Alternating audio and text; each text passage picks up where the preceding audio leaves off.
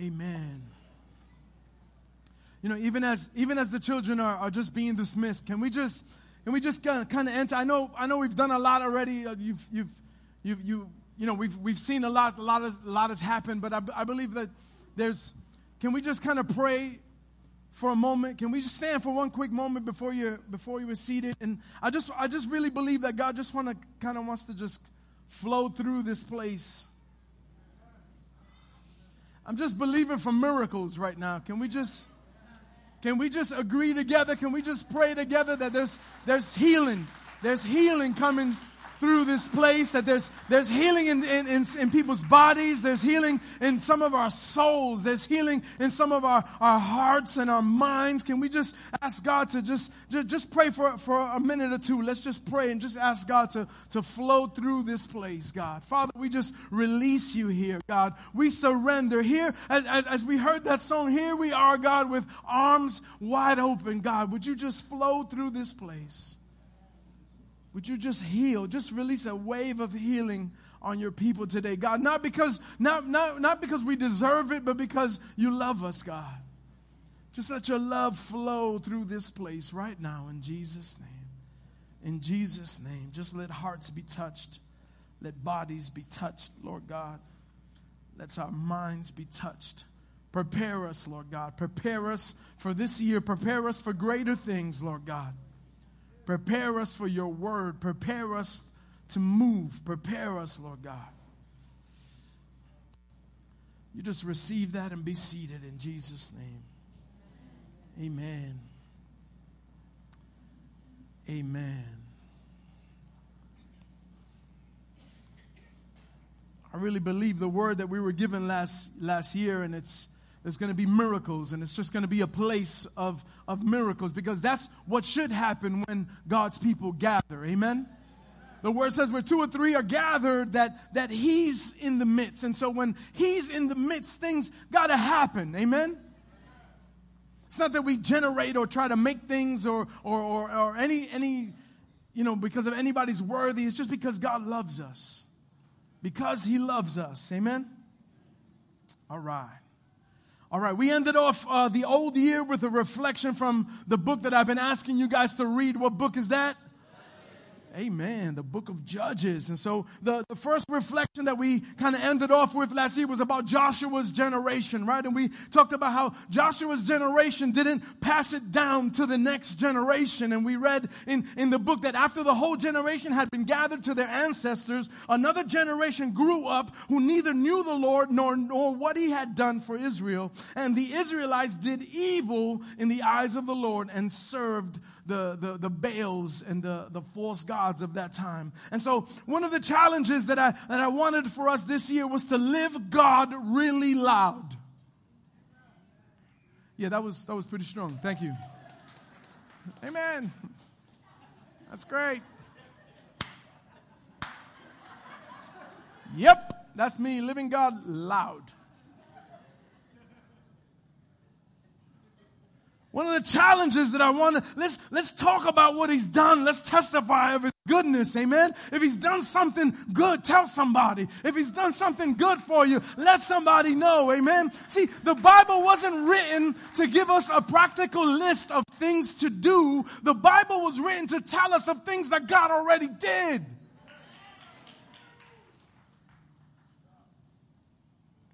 And what we see in the Old Testament is that every time God's people cry out to God in bondage or in distress or in trouble, God draws close and he raises up a deliverer to rescue them.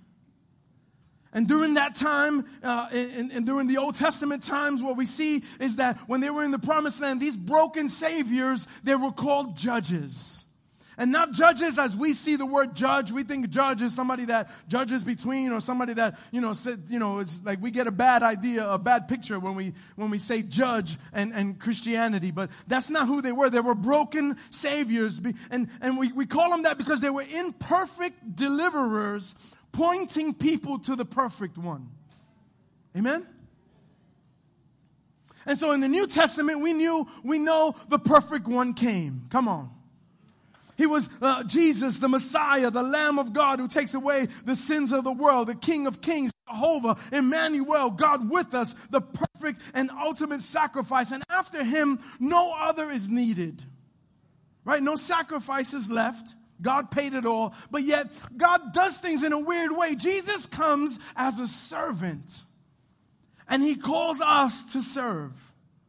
And so, what I dropped at the end of the year um, um, last week was that God still hears our cries. God still hears us cry out in bondage, in trouble, in distress, and He still draws close to us. And so, could it be that even today in the New Testament, even today in the New Testament church, that God still raises judges?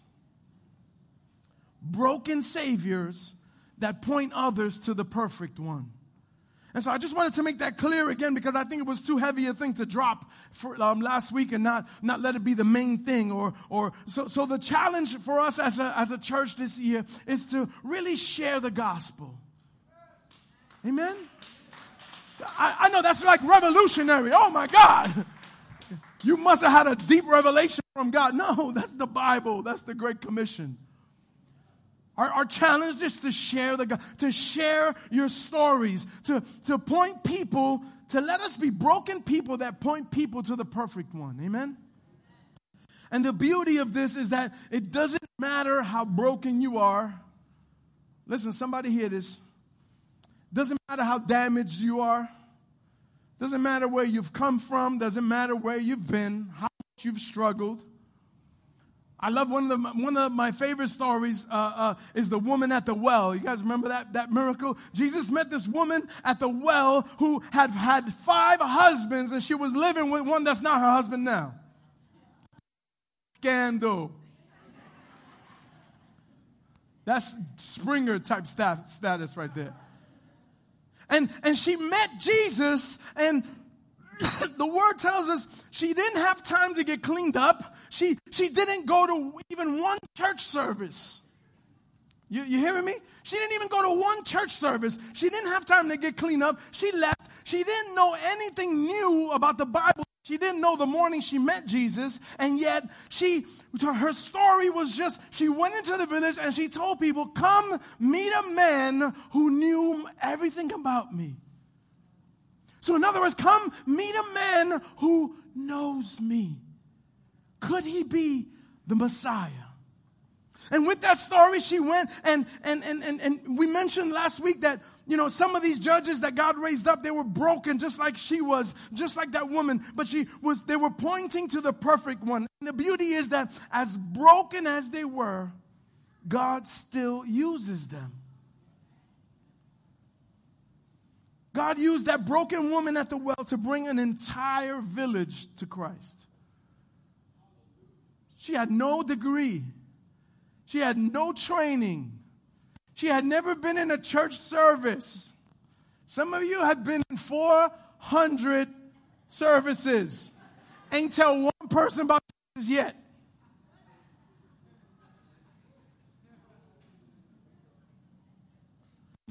Let's, let's be we got, we got visitors today. Let's be nice. I see this, this, this, um, this quote everywhere all over Facebook, and it's so beautiful. It's broken crayon, still color. Wow.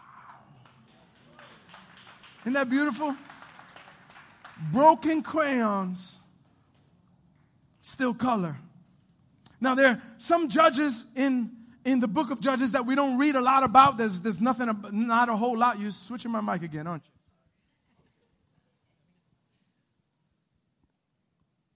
All right. Amen. Thank you.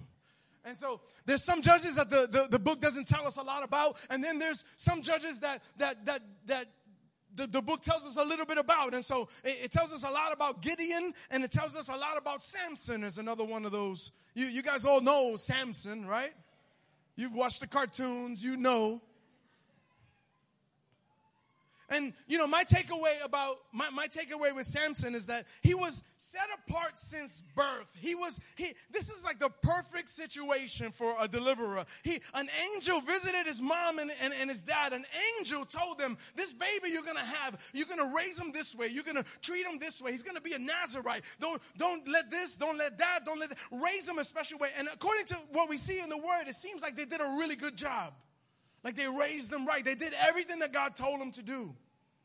And they, and, and you know, they, they, they, they took care. They were obedient to God. They did what they had to do. The takeaway from me here is that, look, you can have everything laid out for you. You can have every ability and training to do the thing that God called you to do. You can all have all the strength and the power that you need to do it and still not do it.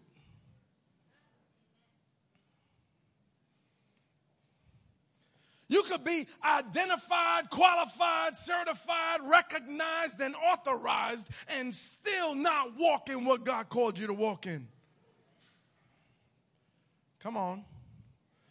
And that's actually at the heart of the book. God tells his people, Israel, go in, take the land that I've prepared for you. I will be with you. And even after some very successful battles where miracles took place and it was obvious that God would keep his promise, you can see the shift right in chapter 1. Judges 119, it says, Now the Lord was with Judah, and Judah, it, it said, you know, he took possession of this land and took possession of this land, and he drove out these people, and the battles were amazing. But then right here in 19, it says, And he took possession of the hill country, but he could not drive out the inhabitants of the valley because they had iron chariots.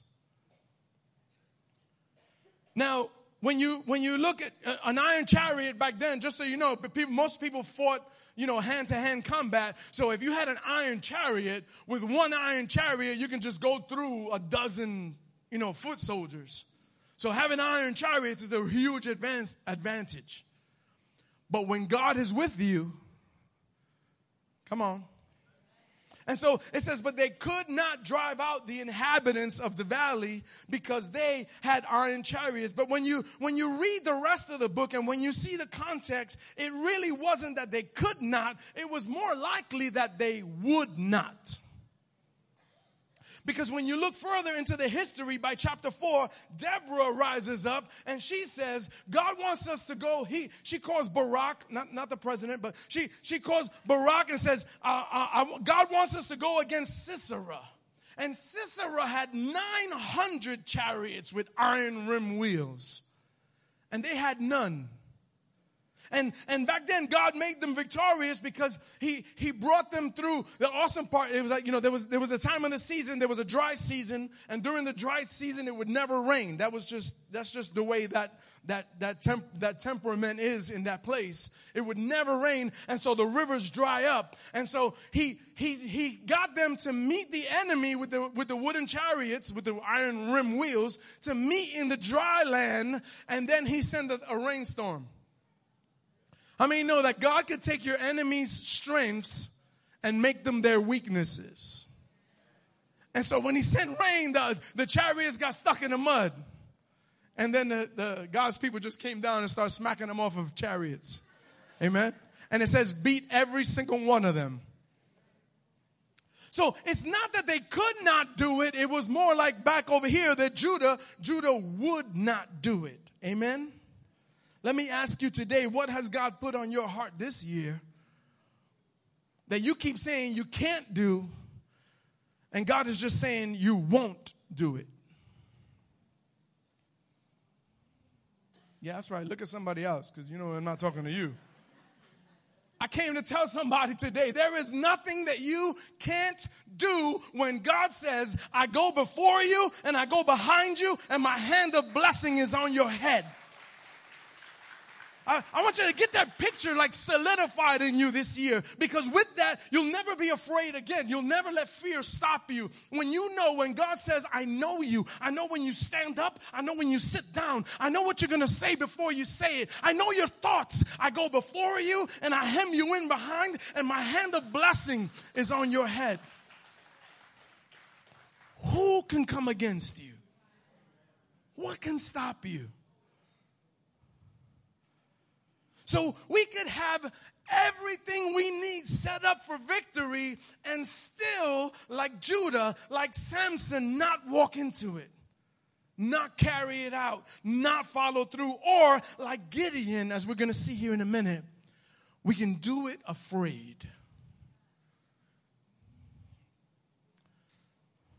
The passage tells us a lot about Gideon too, is chapter 6 in Judges. The sons of Israel are again, they're doing what's evil in the eyes of the Lord. This is after Deborah. Deborah came and, and delivered them, and God gave them 40 years of, of peace. Amen? Some of us are just looking for like four minutes of peace, four days. Give me four days this week of peace, and I'm good. They had 40 years of rest. But what happens when 40, what happens when we get too comfortable? We get comfortable, right? And we don't, we forget. We forget what got us there. We forget what somebody had to do for us to have peace and to have rest. And so 40 years later, there's another generation ready to go through another cycle. This is the fourth cycle in, in this, in this people's timeline in the promised land. And so they do what was evil in the eyes of the Lord, and God gives them over to the Midianites for seven years.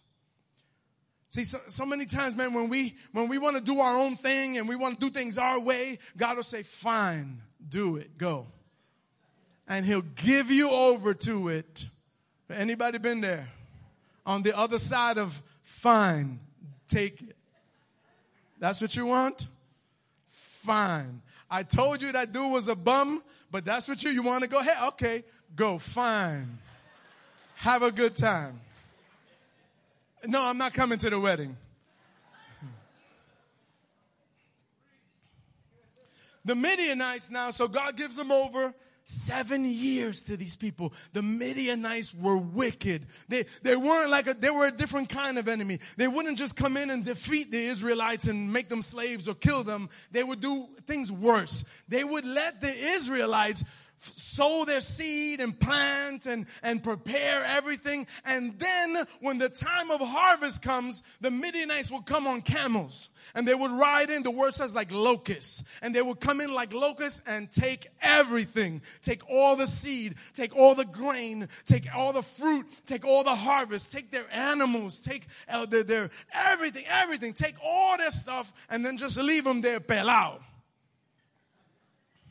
and break out wicked, right? And so, and, and so that was happening for seven years. This went on for seven years until they cried out to God. I, you know, I, I read this and I, and I, you, when you read the book of Judges, you say, man, why do people wait so long to cry out to God? This is the fourth cycle. So like, you know what, how, you know how this happens, right? We, we want to do our own thing.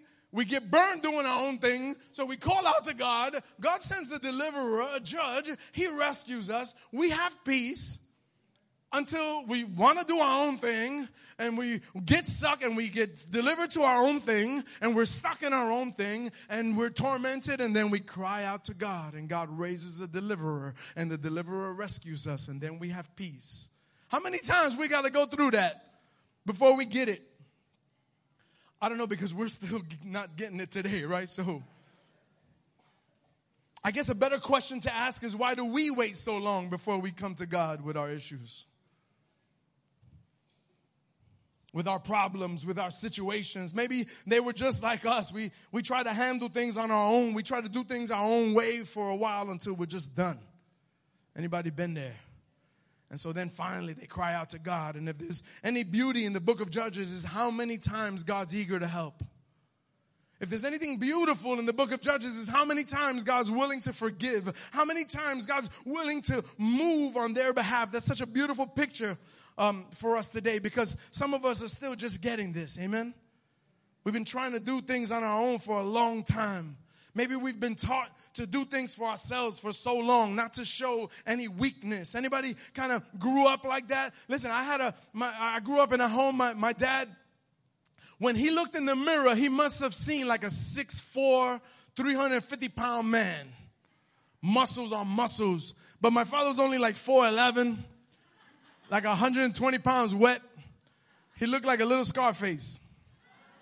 He talked like him. He was Cuban, refused to learn English.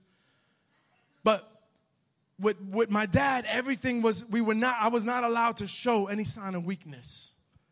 Everything is play the man. He said it to me in Spanish and with a curse, so I can't repeat it. But that was like I grew up with that thing. Play the man. Don't be. Any sign of weakness to him was feminine.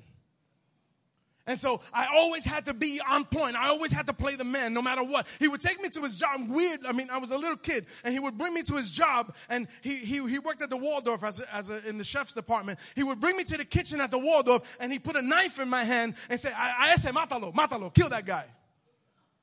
He's joking, but he wanted me to literally at least go at the guy. I'm dead serious. This was every time. This never got you know, this got old real quick. But I was, I don't know, seven, eight, nine, you know, all through all the, mátalo, mátalo. And he was like, oh, that's, that's mi hijo, mi hijo, mi hijo, mata siete. I was a little nothing. I didn't know how to hold the knife, you know. But he's saying, go after. And but if I didn't, I, oh man. If I didn't, then then I had to hear the abuse and I had to hit my father everything was you know that that was no sign of weakness no you couldn't be you couldn't be scared you couldn't any of that was fine my man my I wanted to be when skateboards came out you know like when they first came out none of you you know even you I'm, I'm old you know they had metal wheels back then no no I had rubber wheels still but anyway my, my mother didn't want to get me a skateboard because no, everybody's dying on skateboards. My father says, what? He went, he got me a skateboard. He took me to a hill on Central Park and said, tírate. And he did. And I did. And I killed myself. I hit the sidewalk. I, you know, had a rash. Oh, I left all my skin there. But, but I got up bleeding, but I made him proud. And then we had to hide that from my mother because he's scared of my mother. My mother kicked his butt, find out that, yeah, big guy, right? Everything, everything was, you know, you had to play the man. I remember even, even, you know how I learned how to swim? My, my mother said, you can't go, don't take them to the beach. You can't take them to the beach. People are dying. People drown all the time. You know, my parents had me late, so she was very overprotective. Didn't let me do anything. My father, on the other hand, he took me to the beach. He threw me in the ocean. He said, you better swim. I'm not lying. Threw me in the ocean. Said, you better swim. So, you know, maybe some of you might have had to grow up with those struggles too. And so that's probably why we can go seven years struggling and never ask for help. We can, we can battle seven years without, before we even come to God, before we cry out to God. I, I, want to tell somebody today, you don't always have to be strong. You might have wasted too many years already trying to do it on your own. The house, the family, the kids, the spouse, the job, the finances, the school, whatever it is, can I just release you today from other people's expectations of you? I, come on, that's just like a weight lifted. I just want to tell you today, he's eager to speak to you. He's eager to rescue. He's eager to deliver. He's eager to, he, he's eager to comfort. And so here, um, in, in, in time of Gideon, he sends them a prophet and the prophet comes to the people. He, they cry out. God raises a prophet. The prophet comes to the people and the prophet tells them, this is what the Lord says. I rescued you. I brought you out of Egypt. I delivered you from bondage. I delivered you. I gave you this land. I told you that I'm the Lord your God. Don't worship the God of the Amorites, but you have disobeyed me. That's what the prophet tells them. How many of you go, like, you go to these places hearing, do you want to hear a prophetic word from people? I know a lot of Christians in the in, in the body today. They want to. Oh, I went to this church. They're posting. They're part of this church, but they're at this church hearing a prophetic word. They're at that church getting a prophetic word. They're at that church getting a prophetic word. Every, imagine if, if the prophets of God started giving these words out. I told you, but you haven't listened. I told you what you needed to do, but you're not listening to me. I told you how you needed to walk, but you're not walking in it. We stop. We stop visiting prophets, right? So then, this is how blessed those people are. God sends them a prophet, and then God sends them an angel. The angel of the Lord comes. and when the angel of the Lord comes, he finds Gideon threshing wheat in a hole. Usually, you thresh wheat you know, that's with that big sickle and you, you cut the wheat and usually you do it on elevated ground so that the wind can blow and separate the, the, the, the, the, the chaff, the, the chaff from the heavy grain. But he's, he's, he's um, threshing inside a hole in a wine press because he's so scared. And the angel finds him and he says, the Lord is with you, man of valor. the Lord is with you, courageous warrior. He's hiding in a hole, but God doesn't call him what he calls him. God calls him well, how he sees him. Come on. He calls him brave. He calls us how he sees us. Somebody say amen. And Gideon says, please, sir. He stops God. He stops God. He said, please, sir. If the Lord is with us, why has all this happened to us? And why we keep getting attacked by the Midianites? And why we can't even, why am I, you know, doing, why am I in a hole kind of cutting, cutting wheat? If where all the wonder, where's all the wonder that our fathers told us about? Where's all the wonder that we've read about? And, and see, Gideon failed to realize that their condition was the result of their abandoning God. I hear people all the time so quick to blame God for the situation that sin put them in. The angel tells him, Go then in the strength that you have and save Israel out of Midian's hand. Am I not sending you? So, so God calls Gideon the coward, he calls him Gideon the valiant. And he says, You want to see wonder? Walk in it. Amen. Go in the strength that you have. I'm sending you. I'll be with you. And of course, Gideon has a bunch of excuses. I'm the, my clan's the weakest. I'm the shortest. I'm the, the this. I'm the least. He says, if it's really you, give me a sign, you know? And, and so he, he says, this is really you. If you're the angel of the Lord, if you're the Lord, then, then hold on, give me a sign. Hold on. Stay right here. Wait. And he goes, he says, I'm going to prepare an offering for you. And for some reason, God waits. Isn't that amazing? Like, I, I don't know if I could, you know, like, Wait, I'll be right back. And he goes and gets an animal, gets the whole thing, and he comes and he brings this sacrifice, he brings this offering. God's still there just waiting, chilling. You done? Right, he runs to Dunkin' Donuts, whatever, the chicken, he, he brings, he brings a meal, right, an offering, and, and the angel tells him, set it on the rock. And he sets it on the rock, and then he touches it with his staff, and fire consumes it. So you want a sign? Fire consumes the sacrifice, and now Gideon knows that, all right, this ain't, this ain't no joke. And, and he says, I'm with you. Now go, he tells him, now go and tear down the altar to Baal and the Asherah poles that are in your father's house and build a proper altar there and offer a sacrifice. And the word says, Gideon took 10 of his servants and did as the Lord had commanded him to do. But instead of just going over there and doing it, he says he did it at night because he was afraid. There's a good word there for us I want you to get. First, if you haven't seen the wonder of God in your life, you're probably going to have to step out into it. Uh, it you got to kind of get what that means. That means that I'm not saying you got, it means you got to come to church more. Coming to church is the easy part. That's just like a responsible thing to do. That's just smart for us. I'm saying if you want to see the wonder of God, you're going to have to step out into it. Abraham had to leave his land and his people with, with no direction. He just said leave. Moses had to pick a fight with Pharaoh. But he had to touch the water with his staff and part the Red Sea. To, and he had to walk through it. Moses had to, when the people were thirsty, he had to strike a rock and have water come from it. See, if you want to see the wonder, you're going to have to walk in it. Peter had to step out of the boat to walk on the water. Amen. So Gideon had to replace the altar of Baal and build an altar to the Lord. They were all intimidated. They were all scared, but they did it afraid. Church, hear this family. If you want to see the wonder of God in our lives, we're going to have to leave the comfort of our strength and sometimes uh, walk or lead with our weakness. In Gideon's assignment, some things stand out. Receive this. This is a word for you. Sometimes we have to tear down our father's altars.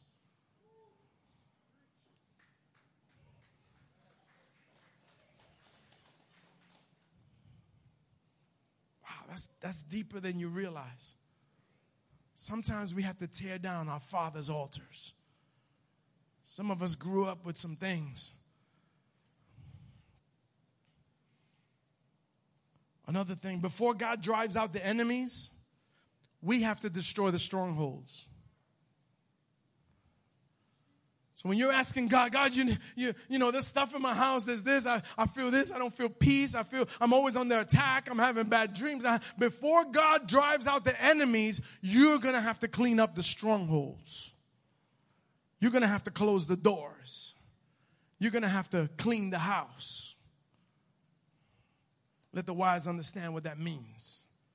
You're gonna have to do things before God drives out the enemy. Number three, God's altar can't be built until Baal's altar is destroyed. He didn't say, go start fresh someplace else and build an altar to me. He said, first destroy this altar, tear that thing down, and there build an altar. And the last thing we kind of see from there that I want you to get is the place where we have to start is always in our own home.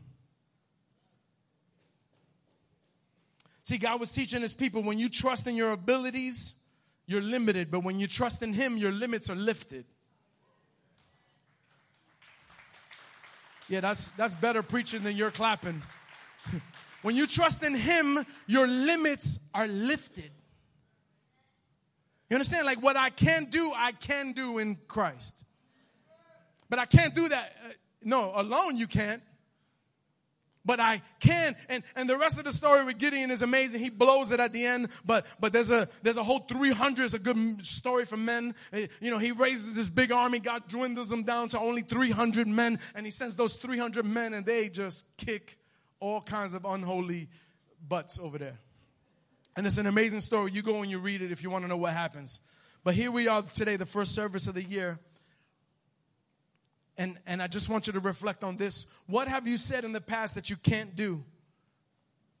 That I can't stop this, or I can't beat this, or I can't overcome that. It could be different areas of your lives. It could be sexual purity. It could be financial. It could be obedience. It could be do, doing what God has called you to do. When we say we can't, I want you to really think about that and understand that really what you're saying is we won't. Worship team, you guys could come up. I want to encourage somebody today. Whatever it is that God is calling you to do, do it afraid. If you're scared, do it afraid. If you don't think you can make it, do it afraid. Whatever that step of faith is, I want you to do it afraid. And to close and seal this deal today, I'm going to ask my wife to come.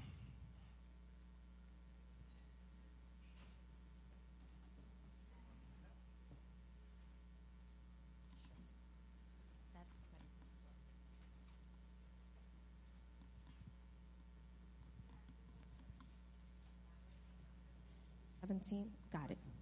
Okay. I don't know about you, but do it afraid, I hate that phrase. I absolutely hate the phrase. I don't even like watching scary movies because I hate being afraid.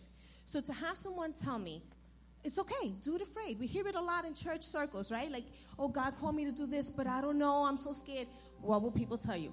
Well, do it afraid, right? I'm not that kind of person. I would prefer a life where I didn't have to do things that frightened me, right? Wouldn't my life be easier if I didn't have to do things that scared the living heck out of me? Wouldn't that be amazing?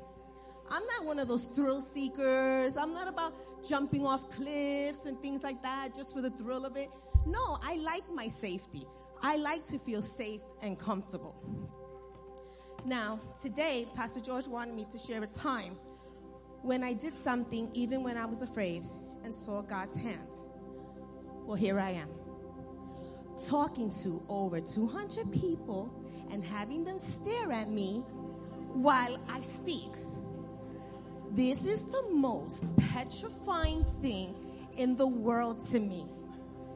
I'd rather be in a fight with some 200 pound guy then stands up here and have you hear me speak.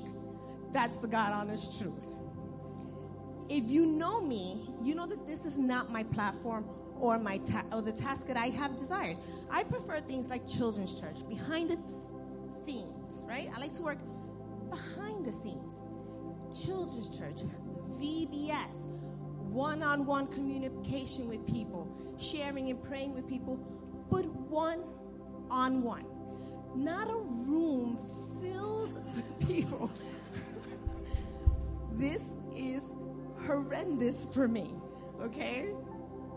Um, I, because I ab- absolutely love being the center of attention. I don't like it. It's not comfortable. I don't like. I know there's some people that just love it, you know, and they'll do whatever. But I, that's just not how I was. It could be because of my upbringing, because of the where I, how I grew up in domestic violence and how teachers put me down because I wasn't smart enough and things like that. It's a totally different testimony. It could be because of that. Because what little kid grows up, right? When you think of a little child, my little Emerson, she will dance, she will sing, and if she's off key, it's okay. And if she misses step, it's okay, and she's dancing, right? And she has no fear. No fear. But then we grow up, something interrupts our upbringing, or at least my upbringing, and you develop these fears, right? I'm not smart enough. I can't do this. Who's going to want to listen to me talk? That's ridiculous. I don't even like the sound of my own voice. Why would anybody want to sit here? Now, I wish the times that I have shared here while being up in worship team, those couple of times, I wish you could have front row seat to my brain. Seriously, it's like Inside Out, that cartoon. You know, parents, it's me having this incredibly heated discussion with God, telling him, why can't Ephraim do it? Let Ephraim say it. He's already up there. Why can't he do it?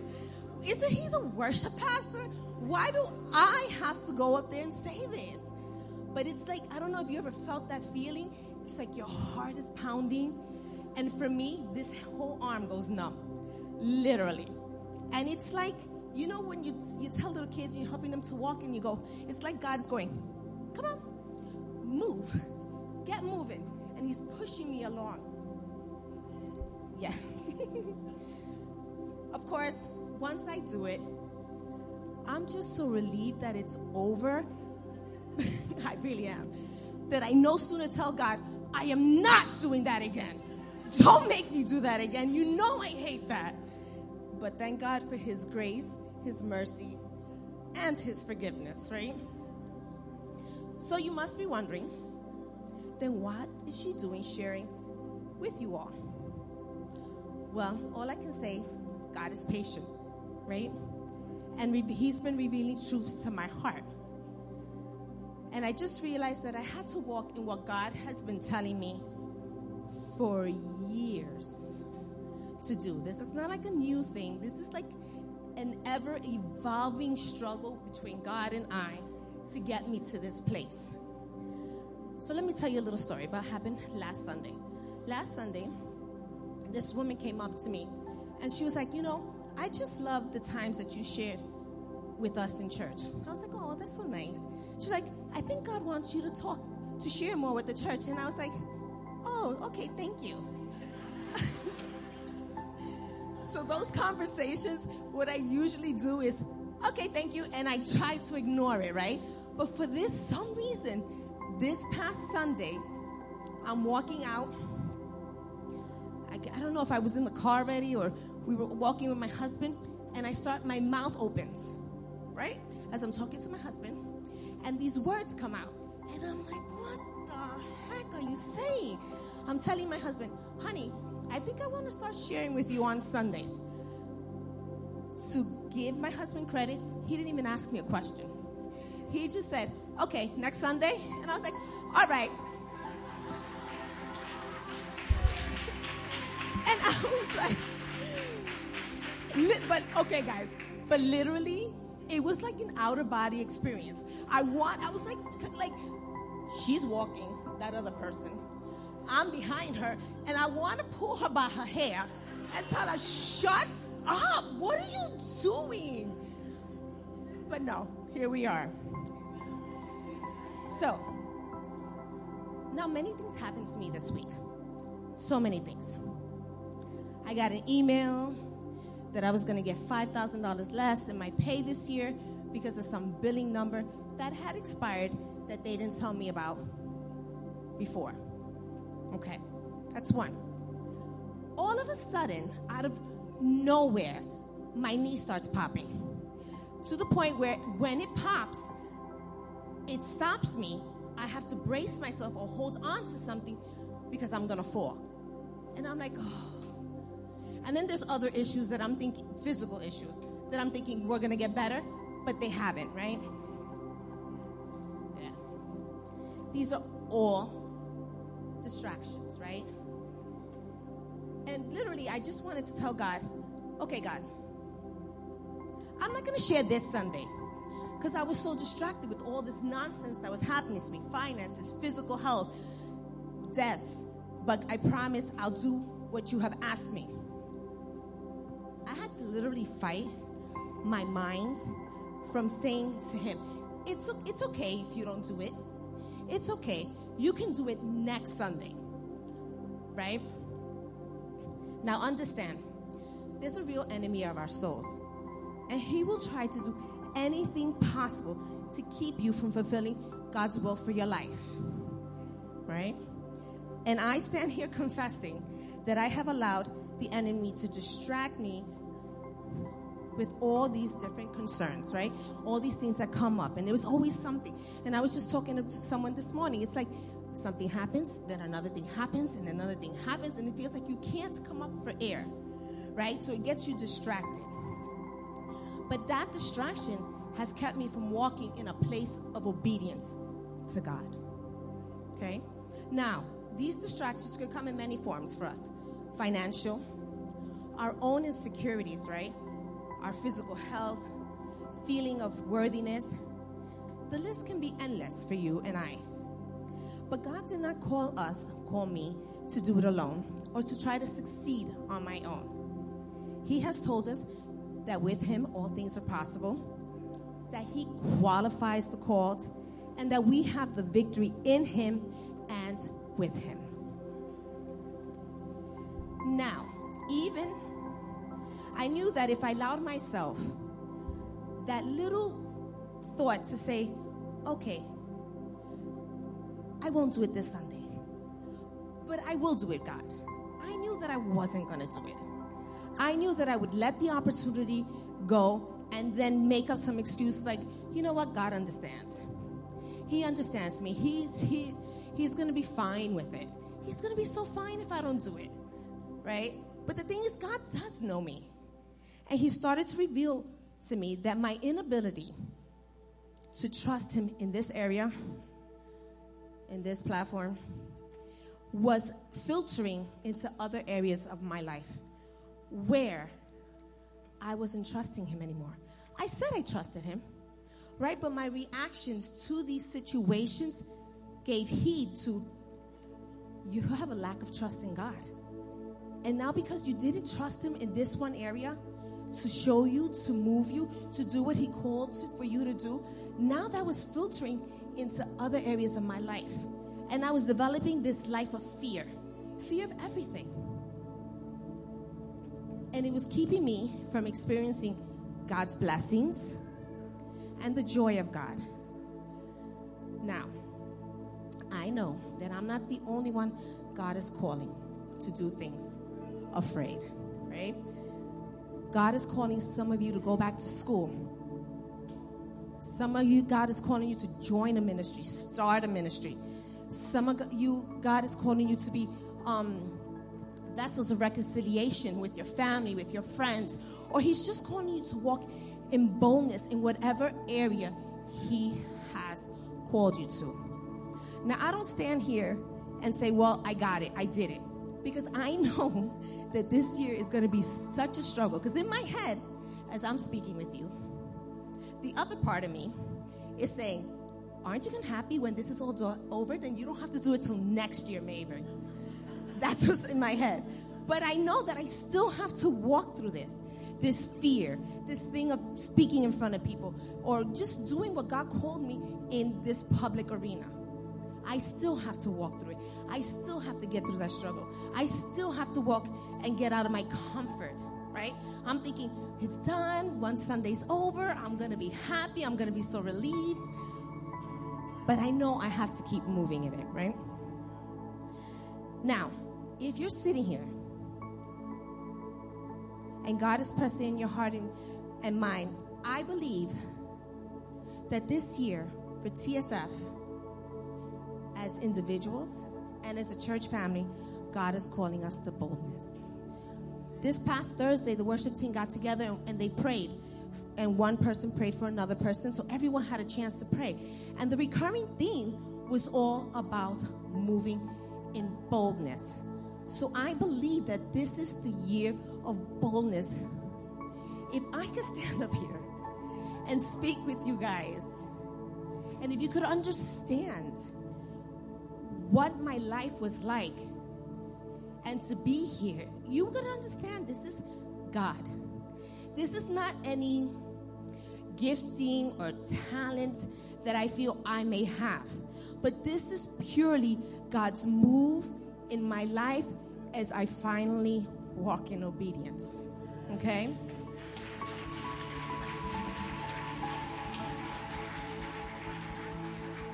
And I know for myself that there's no way I would have gotten to this place if it wasn't for people who were boldly speaking to my life and people who would consistently pray in this area of my life. So if you feel today God is initiating, revalidating, or confirming in your heart areas in your life He has called you to move in boldness, then I want you to come to the altar and let that action be your yes, God, I will do it afraid. Okay? As well as a source of an accountability, right? My being up here is being accountable to all of you, right? My telling you what God told me to do, now you know. Michelle, God told you to do that. When was the last time you did it? And I gave you permission to come up to me and tell me, Michelle, we haven't heard from you. Why aren't you moving in what God you to, wants you to do? I want you to come up because we're a family. I want you to come up, make that boldness, do it. Do it. Do it afraid. Do it afraid. Come. I know there's many of you. I know that I know that I know that I know. Because I'm not anything special. I am nothing special. And God is calling you. Pastor E, can I have the worship team go pray? Yes, worship team, can you go down and pray f- for our people? And anyone else on the prayer team, if you don't mind, please come and pray.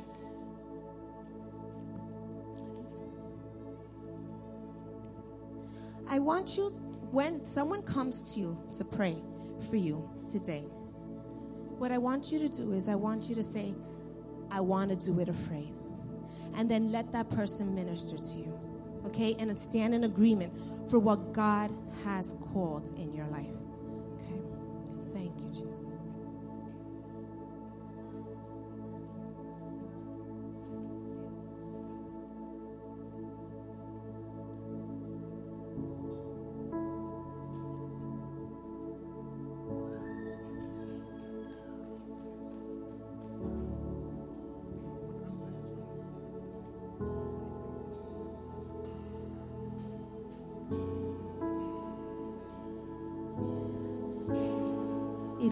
Someone here that you feel led to pray for, please come up and pray for them.